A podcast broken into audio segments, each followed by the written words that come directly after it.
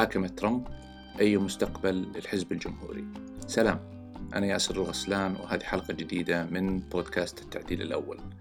اليوم حنقل لكم تسجيل لمقابلة أو برنامج نقاش على قناة فرنسا 24 أجرت يوم أمس، شاركت فيها مع ضيفين، أحدهم ممثل الحزب الجمهوري وهو الأستاذ بشار جرار، والأخرى هي السيدة ممثلة للحزب الديمقراطي السيدة هاجر سيد أحمد. تحدثنا فيه عن هذه المحاكمة التي تعتبر محاكمة تاريخية، لأنها ثاني مرة يحاكم فيها، أو ترامب يعتبر أول رئيس يحاكم مرتين للعزل، وطبعا تأثيرات هذه المحاكمة على الحزب الجمهوري وعلى الحراك السياسي بشكل عام وعلى العملية السياسية وخلفيات هذه المحاكمة وما إلى ذلك.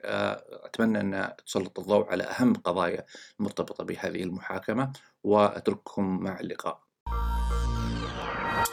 أهلا وسهلا بكم في نقاش، ونقاشنا مثل ما تتابعون هذه الصور هو عن المحاكمة الثانية للرئيس الأمريكي السابق دونالد ترامب أمام مجلس الشيوخ بتهمة التحريض على التمرد، طبعا وهي إشارة واضحة إلى ما حصل في 6 يناير الماضي، ذلك الهجوم على الكونغرس وتلك الصور التي تبعها العالم. نناقش الموضوع، وسعيد بأن تكون معي من بنسلفانيا هاجر سيد أحمد، وهي عضو الحزب الديمقراطي، هي مبتسمة بالتأكيد باعتبار أن حزبها فاز في الانتخابات.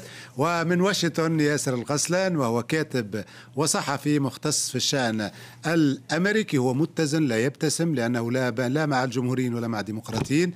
ومعنا من واشنطن أيضا بشار جرار، وهو عضو الحزب الجمهوري، وهو مبتسم رغم كل شيء ورغم كل ما ينتظر ترامب. أهلا وسهلا بكم.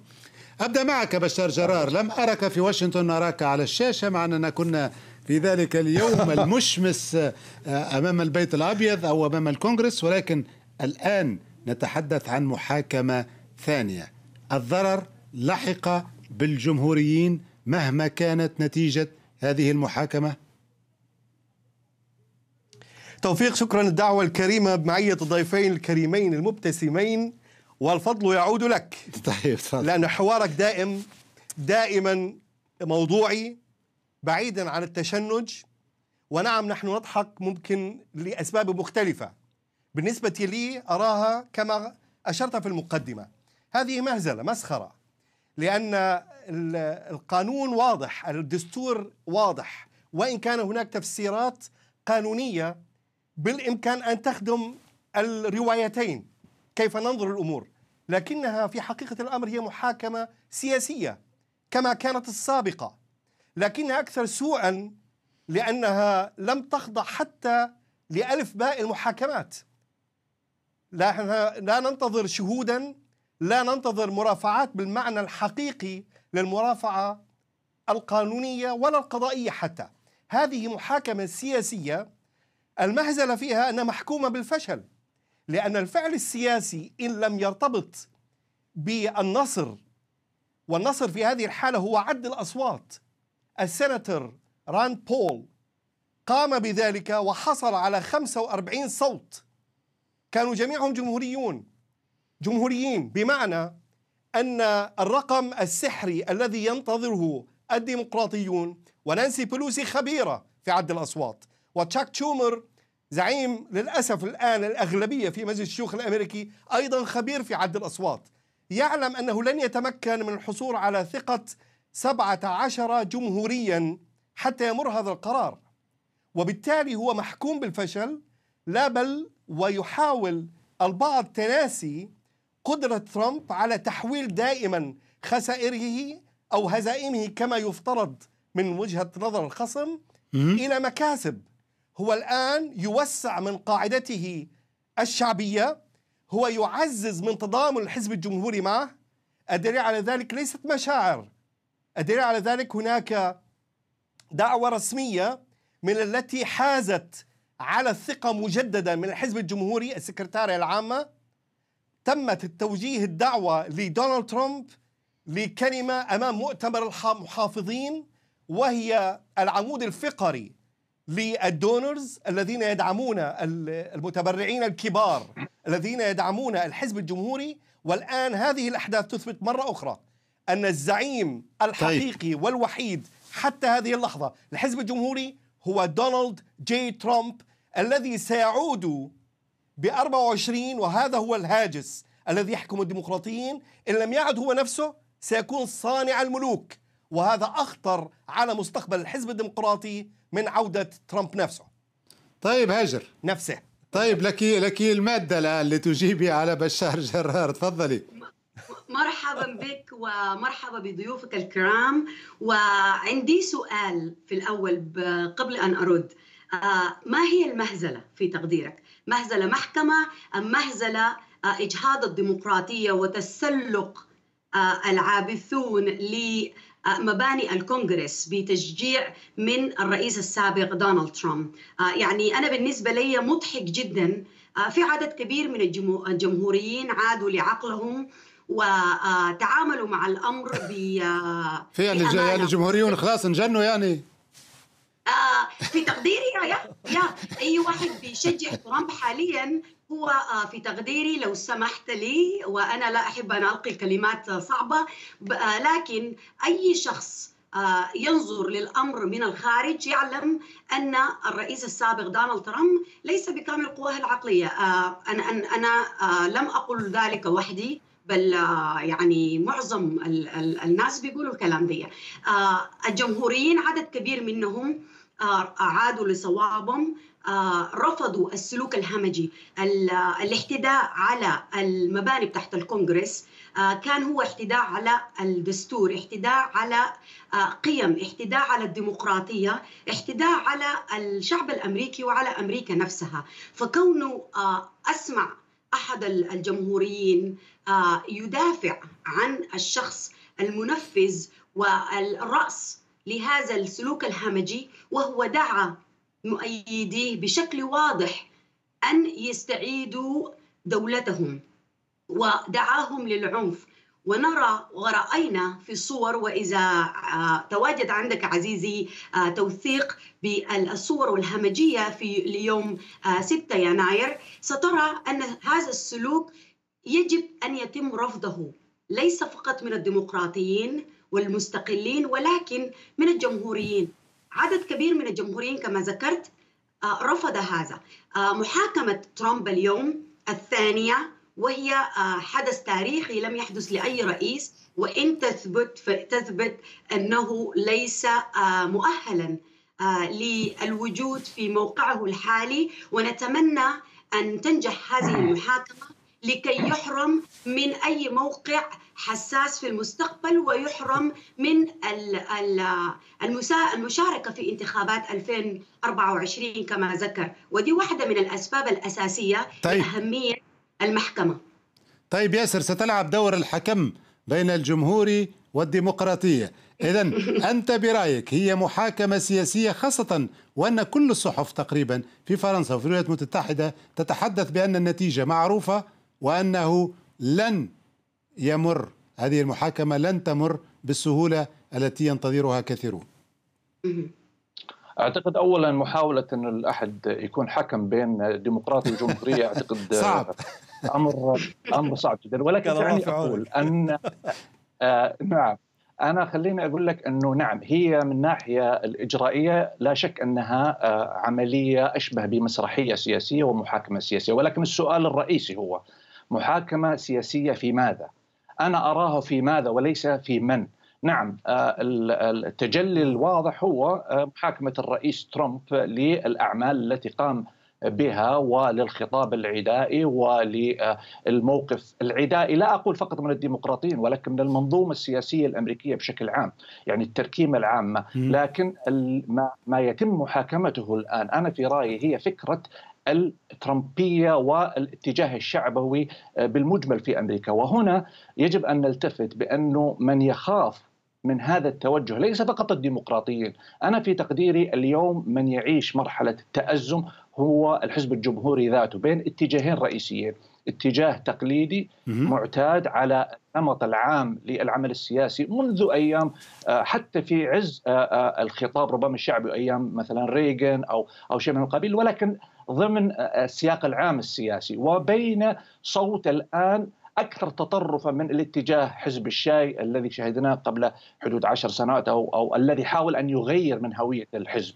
اليوم الحزب الجمهوري وإن كان يبدو للعيان أنه يؤيد ترامب خوفا من خسارات مرتبطة بالانتخابات في 22 كأعضاء في مجلس النواب ومجلس الشيوخ، ولكن داخلهم أنا في تقديري كثير منهم يتمنى أن يدان، أو على الأقل أنا طبعا أعتقد أنه لن يدان، يعني على الأرض الواقع لا ليس هناك الأصوات، ولكن ماذا يمكن أن تخرج هذه المحاكمة في إدانة الترامبية؟ الآن it's a 50-50 chance زي ما يقولوا، 50-50، قد زي ما تكلم الأستاذ بشار قد تخدم الحزب الديمقراطي الجمهوري من جهة، وقد تنقلب. الفاصل في الأمر أنا في تقديري يبدأ من بداية 22 عندما نشهد من هي الأصوات المرجح فوزها في انتخابات الكونغرس في 22، خصوصا مع تحدي رئيسي. أنا في رأيي اليوم 4 من عتاد الجمهوريين في حزب الجمهوري أعلنوا في مجلس الشيوخ أنهم لن يعود يترشحوا في 22، مما يفسح المجال لأصوات جديدة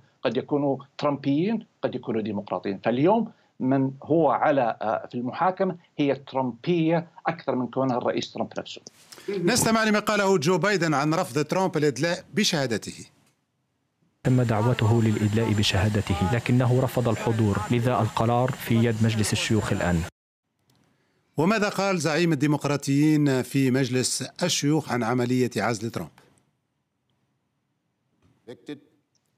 سنصوت لتحديد ما إذا كان قادرا على أن يكون جديرا بالثقة وأن يشغل منصبا باسم الولايات المتحدة. بشار، أكيد طلعت على ملاحظة أحد المتابعين للبرنامج على تويتر وهو يسأل يعني لماذا تتحدثون عن عزل ترامب وهو لم يعد في السلطة؟ يعني هناك عدد كبير لا يفهم هذا الأمر، لأن عندما نقرأ بالإنجليزي second impeachment trial يعني عزل impeachment، لا ما عنده ترجمة ثانية، بس يعني عزل يمكن يكون بعد رجعي حسب ما فهمت في الولايات المتحدة. نعم توفيق، لدي جملة من الملاحظات السريعة جدا. أعتقد بداية لابد من الإشارة بكل التقدير لأول مرة أنا أرى صحفي في برنامج، وبالفعل يكون صحفي محايد. عادة هذه البرامج الحوارية استضافة صحفي يكون هو في حقيقة الأمر يتخذ موقفا مؤيدا لطرفي الحوار، بس هو عايز يساعدني، هو عايز يساعدني.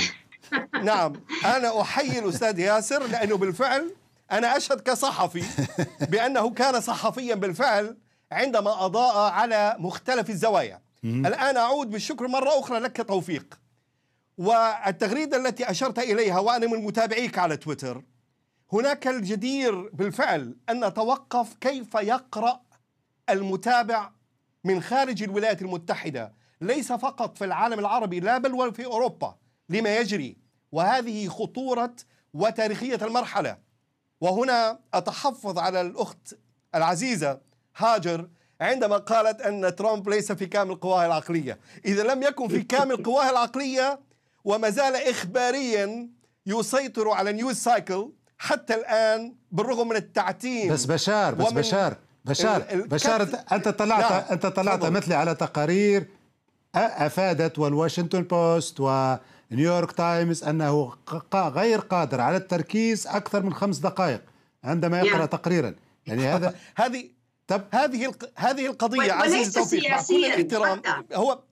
هو لو تكرمت، لو أنا لم أقاطع وأحاول أن فقط أكمل الفكرة. إن كان المعيار صحيا فأعتقد أن مع كل الاحترام للرئيس الحالي جو بايدن، أعتقد أن الكثير ممكن أن يقال عن حالته الصحية وعن إدراكاته وعن تواصل الأفكار لديه، وقد نسي اسم الله صاحب الجلالة، الله، كلمة الله نساها في إحدى الخطابات.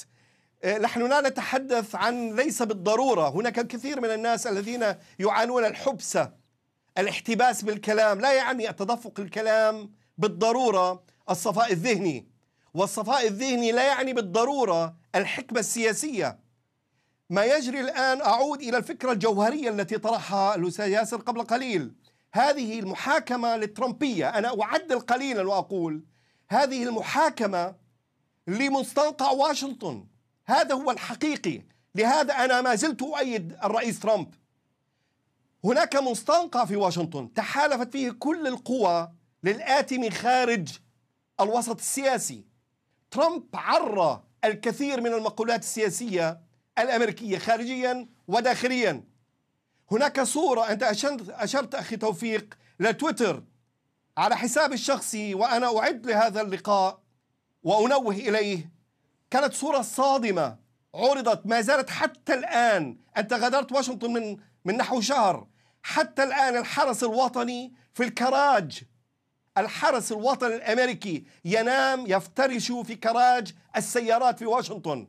هذه مهزلة ومأساة، لأن صورة أمريكا الآن تتعرض للهجوم من يسار اليسار.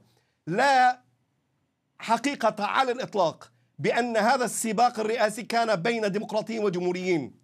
هذه المحاكمة المهزلة ليست بين حزبين، هذا يسار متطرف أصبح يبتز تشاك تشومر نفسه. هناك خطورة على هذا الفارق الآن الذي أصبح حوالي 6 مقاعد بين الجمهوريين والديمقراطيين في مجلس النواب الأمريكي، بعد أن فازت ديمقراطية في مقعد في مجلس النواب عن نيويورك، معقل الديمقراطيين، معقل وبيت تشومر تشاك تشومر. هناك يا عزيزي، وهذه هي المفارقة الخطرة، هناك الآن محاكمة. هل نقبل بأن يكون الدستور الأمريكي مطية يلعب بها السياسيون؟ وهذه الخطورة، لأن نفس ما نسب إلى ترامب نسب أيضا لتشاك تشومر عندما قام بالتحريض على القضاء وعلى المحكمة العليا. وهذه الصور موجودة لا تعرض في كل القنوات. هناك تحريض كان من عضوات في مجلس النواب بشكل واضح على حياة الجمهوريين وعلى ترامب، ليس فقط جمهوريين. هناك محاولة قتل، فتحوا النار بعد خطاب لبيرني ساندرز، وأصيب فيه إصابة شبه مميتة أحد أعضاء مجلس النواب الجمهوريين بعد خطاب لبيرني. إذا يا عزيزي لا يجوز أن أختزل المشهد فقط في 6 يناير وفي خطاب الاف بي اي. هي فكره اخيره، الاف بي اي اثبت ان ما جرى سبق الخطاب. هناك قنابل انبوبيه زرعت امام مقري الحزبين الجمهوري والديمقراطي بشهاده الاف بي اي قبل 6 يناير، تم الاعداد له والتخطيط له. تفضلي سؤالك او تعقيبك. احترامي للاخ بشار، لكن هي مش نقاش مين اللي ممكن يتكلم أكثر، هي نقاط لتوصيل حقائق وليس مجرد كلام. عندما تتحدث أنت عن وجود الجيش الأمريكي نائما في شوارع واشنطن، لابد أن تكون عندك الأمانة لتذكر لماذا هم الآن يرقدون في شوارع واشنطن دي سي. كل هذا بسبب العنف والخطابات الكراهية. هذا ما يدين السياسيين، هذا ما يدين نانسي بيلوسي يا عزيزتي، هذا ما يدينها. أكمل حديثي لو سمحت، كما دعاناك تتحدث طول هذا الوقت. كل الموجودين بدي سي الآن أو بواشنطن الآن أسبابها بداية العنف، وليس فقط جانوري يوم 6 يناير كانون الثاني، قبل ذلك دعم الرئيس السابق ترامب للعنف والكراهية وخطابات الكراهية التي أدت لتشويه المجتمع الأمريكي. وعندما تتحدث عن الدستور يا عزيزي، هو الذي خرق الدستور وليس حزب آخر. تعبنا من الأسطوانة بتاعة اليسار ودي مخططات يسارية. لا طيب هاجر الحالي نعم. طيب هذا غير صحيح. ياسر أدلة بالصوت والصورة. بشار تثبت ما جرى في الصيف. نترك ياسر فيما يتعلق بيسار اليسار الذي يتحدث عنه بشار. حقيقة موضوع اليسار واليمين هذه أظنها كلها مصطلحات تستخدم الآن للشيطنة والراديكال ليفت، وهذه كلها جزء من يعني من ادبيات ترامب المستحدثه زيها زي الفيك نيوز وما الى ذلك. لكن في جزئيه انا اعتقد مرتبطه رئيسا في كلام الاستاذ بشار في مساله يعني انه ترامب اتى ل يعني يواجه المنظومه السياسيه التقليديه في امريكا او ما يسميه البعض بالدوله العميقه وما الى ذلك، يعني لابد انه كذلك يعني نضع في عين الاعتبار انه الخطه التي وضعت لترامب في اول 100 يوم لسياساته فيما يتعلق بالجدار الحدودي، فيما يتعلق بقضايا المهاجرين وما الى ذلك، كانت كلها صنيعه يعني معهد معروف هو معهد يعني هيريتج فاونديشن، وكذلك يعني طبق اكثر من 60% من توصيات هذا المعهد، وهذه جزء من المنظومه السياسيه. فكيف يعني دريند سوامب كما يقول او المستنقع، وهو بدأ سياسته يعني ان كان له سياسه في الاساس او استراتيجيه بناء على كلام هيريتج فاونديشن.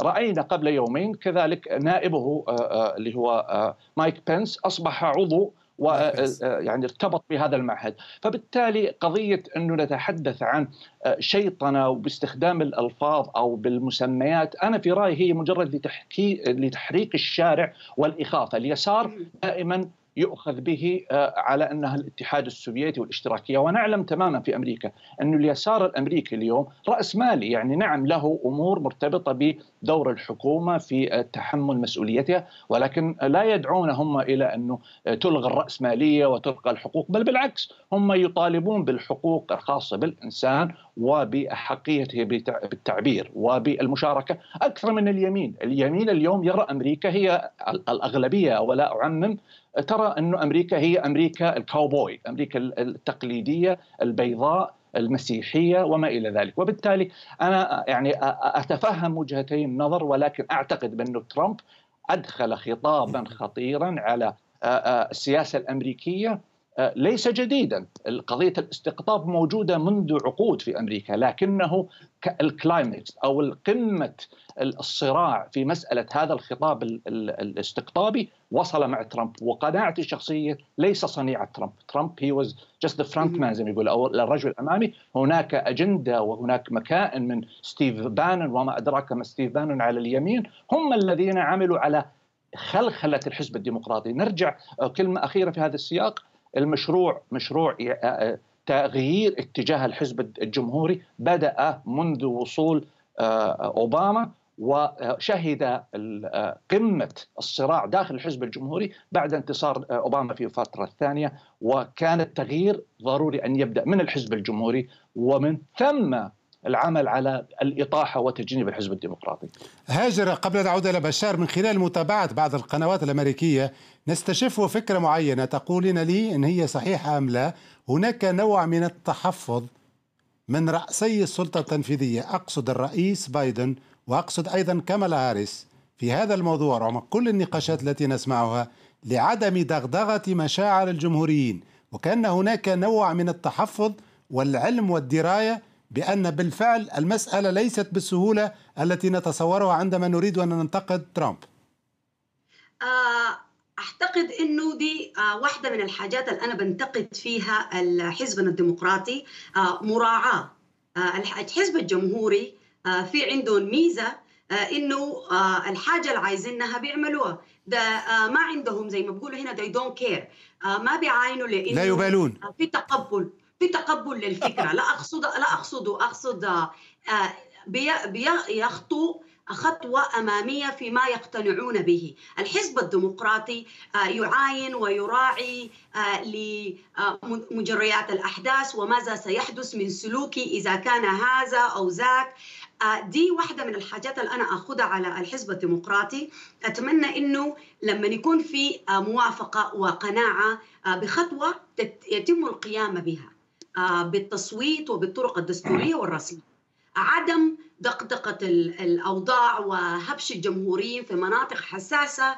دي محاولة لتقريب الجاب هو الفرق بين الجمهوريين والديمقراطيين وقاعدتهم، محاولة من كامالا هاريس وجو بايدن إنهم يخدموا الحزبين، كما قال أنا رئيس لكل الأمريكان وليس رئيس فقط للحزب الديمقراطي والديمقراطيين. بشار، والله يا عزيزي شر بلية ما يضحك. يريد كما قال الرئيس الحالي جو بايدن يريد أن ينهي الأنسيفل وور بأمريكا، الحرب الأهلية بين قوسي غير المتمدنة غير المدنية، فقام بالتوقيع على نحو 42 أمر تنفيذي وخطة عمل في أقل من أسبوع، بعد أسبوع يعني من توليه السلطة. هذه الأوامر التي هو نفسه وصفها بأنها أداة للدكتاتورية وليست ديمقراطية. وهناك فكرة لابد أن أقف عندها بزميلين الكريمين. عندما نتحدث عن اليسار ويعرف الجميع يعني، وأعتقد يعني الأستاذ ياسر أكيد لا تخفى عنه ذلك، اليسار ليس بالمفهوم الموجود في أوروبا وفي العالم العربي. اليسار المرعب الذي بالنسبة للأمريكيين المحافظين لأمريكا الآباء الأوائل التي قامت على البيبليكال فاونديشنز، على ماذا يقول الله في العهد القديم والجديد عندما تقول له الآن أني أقدم لك حكومة فيها المسؤول عن ملف النقل وملف الصحة وملف التعليم يخالف أوامر صريحة في الكتب السماوية الديانات الثلاث. أنت أمام واقع لا يتعلق فقط في نظرية اشتراكية أم رأسمالية. عندما يدخل المتحولين جنسيا للرياضة، خلي ياسر يدفع معك، خلي ياسر يدفع معك بشار، خلي يدفع معك ياسر. تفضل. المرجعية الأساسية في الدستور أنت تعلمها، ليس يعني هي we the people، يعني في النهاية هو ما يرتضيه البشر والمواطنون في أمريكا. صحيح، هذه المرجعية، وليس لأن الله عند المسيحي تختلف، عند الله تختلف، نعم الله عند المسيحي تختلف عند اليهودي وتختلف عند المسلم، وبالتالي لو اعتبرنا الآن لو اعتبرنا الله هو الله المسيحي، لو اعتبرنا الله هو الله المسيحي، لا بأنه أمريكا هي دولة، أرجو أن لا يحور النقاش عزيزي نقاش ديني. أنا لا لما أتحدث الآن in God we trust، هو الله الخالق، لا ندخل في تفاصيل الأديان. دعني صح، بس دعني أكمل الفكرة لو تكرمتوا، لو تكرمتوا. God we trust، نؤمن بالله الخالق. we the people بمعنى إني أنا أنتخب من يمثلني حتى يعمل لدي، هو موظف لدي. السلطة التنفيذية والتشريعية موظف لدي، السلطة القضائية دورها تفسر ما هو الدستور.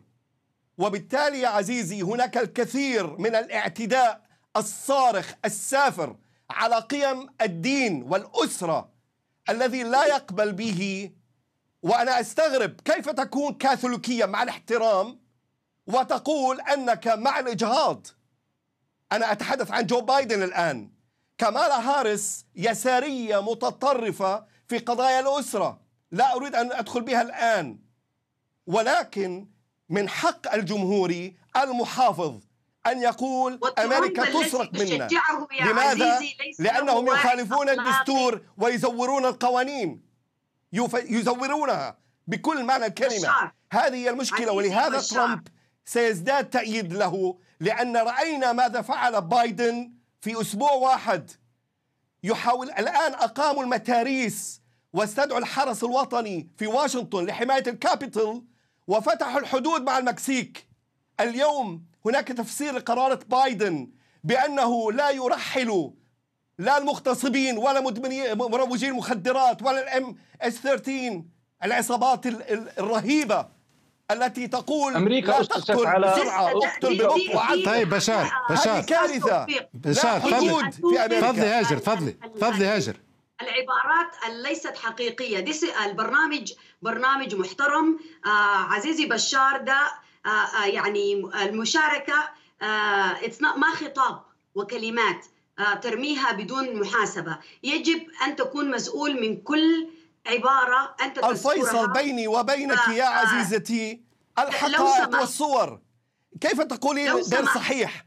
هذه أمور موجودة في كل نشرات الأخبار. حتى ساكي المتحدثة باسم البيت الأبيض لا تستطيع أن تنفي ذلك. سئلت أمس حول الموضوع، سئلت أمس، لم تستطع أن تقدم إجابة. طيب نترك هاجر تجيب، تفضلي. قبل قليل ذكرت التي بارتي. دع فرصة للآخرين لكي يتحدثوا معك. تفضلي هاجر. جدا. فضلي. أدب الحديث أن تدع الآخرين يتحدثون ونحن نتناقش. لا تدخلي في آداب، نعرف الآداب يا عزيزتي. ولا نخطب. هذا برنامج تفاعلي هكذا. طيب تفضلي يا هاجر، تفضل. خلينا في الفكرة، تفضلي. في الفكرة أن ما تذكره هو خطابة يمكن أن تقول كما قام به الرئيس السابق ترامب والذي أنت تشجعه، قام بالخطابات هو من حقه طبعا الحماسية والخطابات المبنية على الخدع والعبارات الفضفاضة للتخويف من بعبع يسمى باليسار وبعبع يسمى بالديانات والانحلال بتعددها. نحن لا نتحدث عن خطابات فضفاضة تؤدي لعنف، نحن نتحدث عن من قام بوضع الحواجز، وهذا الشيء لا يمكن أن نختلف عليه. قفل البيت الأبيض ووضع الحواجز تم من الرئيس السابق ترامب، وإذا أنت تتحدث عن قيم وأخلاق فالرئيس دونالد ترامب ليس له سياسة أو معرفة سياسية. ممكن نتحدث إلى القدر عن سلوكياته التي لا تشبه سلوكيات البشر، وده هنا ده الموقع لهذا الحديث. نحن نتحدث عن العزل ومحكمة العزل وأثره ولماذا هي تتم الآن. أعتقد السؤال سأله توفيق من قبل، أستاذ توفيق من قبل، ما جدى المحكمة حاليا؟ وأنا أعتقد كما ذكرت في البدء أهميتها لمنع ترامب من المشاركة في انتخابات 2024. قد يتم حرمه من أو حرمانه من عديد من الميزات التي تميز بها الرؤساء. لماذا تكون هذه أو كانت هذه المحكمة أو العزل بهذه الأهمية؟ لسببين. مش دونالد اسمه ميتش ماكانيل بيقول إنه إذا لم نقم بمحاسبة المجرمين وهم في مثلا كرئيس أو كقيادي في الدولة الأمريكية، كيف يمكنك أن تطبق القانون على الأشخاص المواطن العادي؟ فإذا سمحنا لترامب، وقد أثبت من الامبيتشمنت الأولى أو محكمة العزل الأولى، تورطوا مع أوكرانيا، تورطوا مع الاتحاد السوفيتي، ودي كلها معلومات مش كلام أنا بقوله، دي كلها حقائق موجودة، لكن لم تتم الموافقة بالمحكمة الأولى. الآن المحكمة الثانية هي جراء لخطابات وفيديوهات مسجلة وليس تخمينات مني أو من شخص آخر، هو قيامه بالعنف، اسمه انسركشن، طالب المؤيدين عشان ما يقوموا بانقلاب، وطالبهم بكلمات واضحة: عليكم أن تأخذوا دولتكم الآن وإلا لن تصبح هناك. طيب هاجر، تحريف للترجمة. ياسر دائما في هذا المستقبل السياسي لترامب، المستقبل السياسي لترامب مهدد. هذه المحاكمة هي محاكمة لعزل سياسي مستقبلي للرئيس السابق. هل هو مخيف إلى هذا الحد؟ هل خطاب ترامب يخيف كثيرين في الولايات المتحدة؟ نعم، لأنه خطاب حقيقة استطاع أن يخرج كثيرا من العفن الذي يعني تم لملمته عبر عصور وسنوات تحت أندر ذا راج زي ما بيقول. يعني القضايا اللي تفضل فيها الأستاذ بشار والأستاذ هاجر في قضية مثلا الاختلاف باتجاه مواضيع خاصة بالإجهاض أو مواضيع خاصة بالمثلية الجنسية، هذه كلها قضايا موجودة. وأعتقد هي ترامب عمل ما قام به ترامب هو تسليط الضوء على ما هي الهوية الأمريكية، وهذه كلها كانت نقاشات يعني يتم الأخذ يعني وتناولها، لكنها ظهرت إلى العيان باسم الرئيس. وطبعا نعلم تاريخيا بأن الرؤساء كانوا كثيرا ما يتجنبون هذه القضايا الخاصة بالهوية لأنها حساسة، ولكن ترامب تجرأ وبالتالي أخرج هذه المسألة وأصبح الاستقطاب أكثر قوة. ترامب يخيف لأنه زي ما يعني في اتفاق خطابه صدامي وليس رجل يبحث عن الوحدة، يبحث عن الاصطفاف. فهو بالنسبة له هو رئيس للمحافظين، يؤمن بقضاياهم، وربما من الناحية الدستورية هذا حقه، لكن بالطرف الآخر نعلم أن الديمقراطية الأمريكية لا تعني أن الأغلبية تحصل على كل شيء. الأغلبية جزء من مسؤوليتها هي الحفاظ على حقوق الأقلية، ولذلك سنرى على في المستقبل القريب بأنه الترامبية إما أن لا زالت حراك، ولكن يعني أنا في تقديري الشخصي زي ما يمكن ذكر في البداية، ترامب لو لم يقرر، لأنه حتى الآن تضاربت الآراء، هل يؤسس حزب ثالث، هل يترشح في 24؟ صحيح. وحتى لو لم يترشح، الحراك نفسه، هذا الحراك المناهض الأنتي استابلشمنت ثبت بأنه ناجع وسط المحافظين، يشعرون بأنهم مهمشين، يؤمنون كثيرا بنظريات المؤامرة، وبالتالي من السهل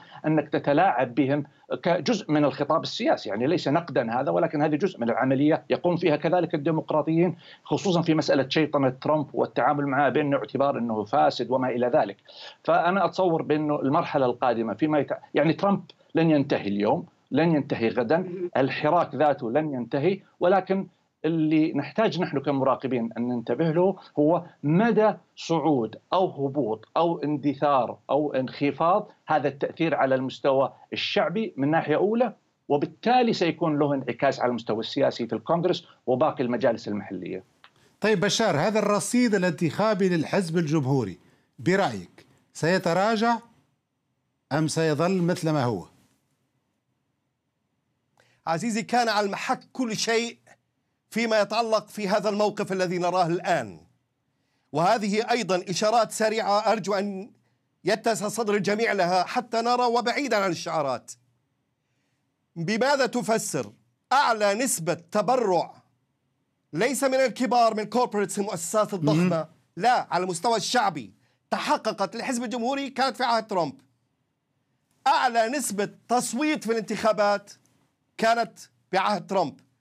أعلى نسبة تصويت من الهسبانكس اللاتينو للحزب الجمهوري كان بعهد ترامب. هذا لاحظ هنا، نعود مرة أخرى لقضية الدين والهوية، لأن معظمهم كاثوليك. فيا عزيزي، هذا ليس تنظيرا، هذا ليس تنظيرا، هذه حقائق. عزيزي دعني يعني أنا أشرت إلى ومضات سريعة، اسمح لي أن أسردها على الأقل. عندما يكون تصويت أغلبية الهسبانكس لصالح الجمهوريين، لصالح الثقة بترامب للمرة الثانية بالهسبانكس، منها ولايات فلوريدا وتكساس، هذا يعني أن قضية الهجرة والإجهاض قضية أساسية عند الناخب الأمريكي. قضية الضرائب هي الثالثة. قضية العمل، أعلى نسبة مصوتين من الأفريقيين من أصول أفريقية، البلاك أمريكانز، أفريكان أمريكانز، كانت لصالح الرئيس ترامب في الولاية الثانية. هذه مؤشرات لا تستطيع أن تنكرها. الأرقام الاقتصادية التي تحققت، هناك سجل من الإنجاز، كل شيء وعد به أحببناه أم اختلفنا معه وفى به. بينما بايدن في المقابل، وهي بالحقيقة هذه إدارة أوباما الثالثة، والأيام ستثبت المزيد من الأدلة على ذلك، وعد أنه لن يغلق ولن ينهي مشروع الأنبوب مع كندا، ولا أن يغلق معامل استخراج النفط الصخري، الغاز الصخري، وحنث في وعده، لن أستخدم كلمة أخرى.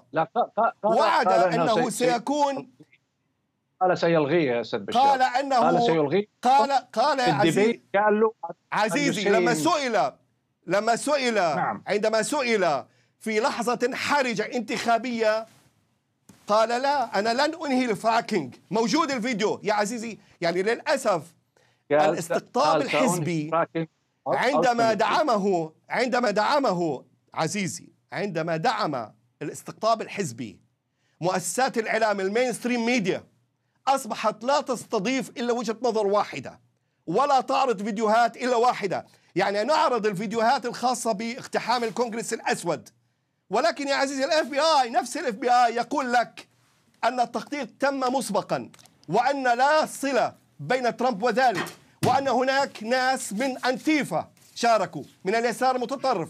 FBI يقول ذلك، لا يقول ذلك الجمهوري. هذه أدلة، هذه أدلة يا عزيزي. عندما تحرق مدن أمريكية ومحلات تجارية بطوال الصيف من بعد قصة جورج فلويد أين كان من يتبكون على الديمقراطية؟ طيب داهمنا الوقت للأسف بشار، داهمنا الوقت للأسف، كنا نتمنى أيضا نتحدث عن كيفية إدارة أزمة كورونا وجائحة كورونا في عهد ترامب أيضا ثم في عهد بايدن، وهذا موضوع مطول. أعيدكم طبعا بحلقة نقاش لهذا الموضوع. الشكر من بنسلفانيا لهاجر سيد أحمد وهي عضو الحزب الديمقراطي، الشكر من واشنطن لياسر الغسلان وهو كاتب وصحفي مختص في الشأن الأمريكي، وأيضا لبشار جرار وهو عضو الحزب الجمهوري. الشكر لفريق البرنامج، أمسية مريحة للجميع.